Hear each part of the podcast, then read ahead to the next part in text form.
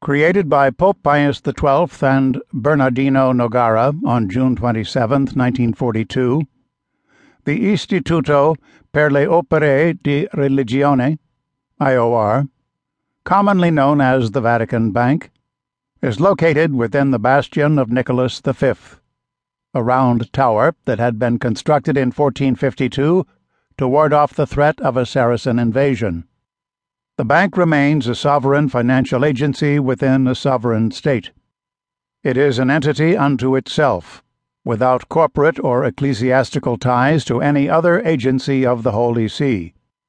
As such, it cannot be compelled to redress wrongs, not even the most egregious violations of international law.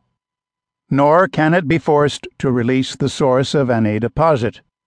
The bank resides under the direct jurisdiction of the Pope. He owns it. He controls it. Swiss guards are stationed to guard the entrance to the bank, and the hermetically sealed bronze doors open only to select members of the Roman Curia, the governing body of the entire Roman Catholic Church. Nogara, who became the first president of the IOR, initiated a process of destroying all records of the bank's transactions, including deposits and investments, on a regular basis, so that its operations remain free and clear of public and private scrutiny. Anyone seeking information regarding the dealings of the bank, even its corporate organization, discovers little more than empty file folders within the Vatican archives. The trails of paper flow among three separate and distinct boards of directors. One board consists of high ranking cardinals, the second of international bankers, and the third of Vatican financial officials. But even these records cannot be subpoenaed for inspection. They remain confidential documents of the sovereign state that can only be examined by special permission from the Pope. Of course, the Holy See dutifully publishes financial reports on a yearly basis. The reports, displaying gains and losses, appear to be exhaustive. They contain meticulous records of the incomes and expenditures of every agency within the Holy See, except the IOR. The name of this agency never appears on any balance sheet. From all published reports, this ecclesiastical entity is non existent and the Roman Catholic Church survives solely as a hand to mouth institution. Investigators following the paper trail inevitably come to a dead end.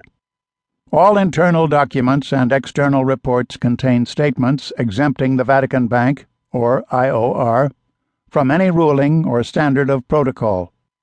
They are punctuated by such phrases as always leaving intact the special character of the IOR, not including the IOR, or with full respect for the juridical status of the IOR.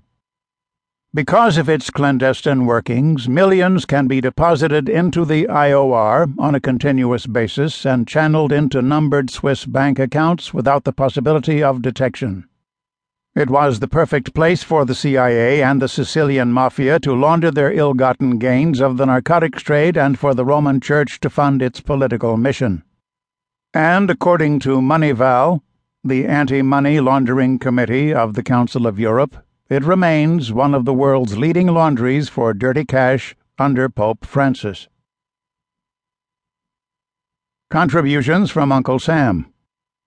In 1947, Pope Pius XII was more than willing to allow black money to flow through his bank. The Truman administration already had funneled more than $350 million to the Holy See for economic relief and political payments.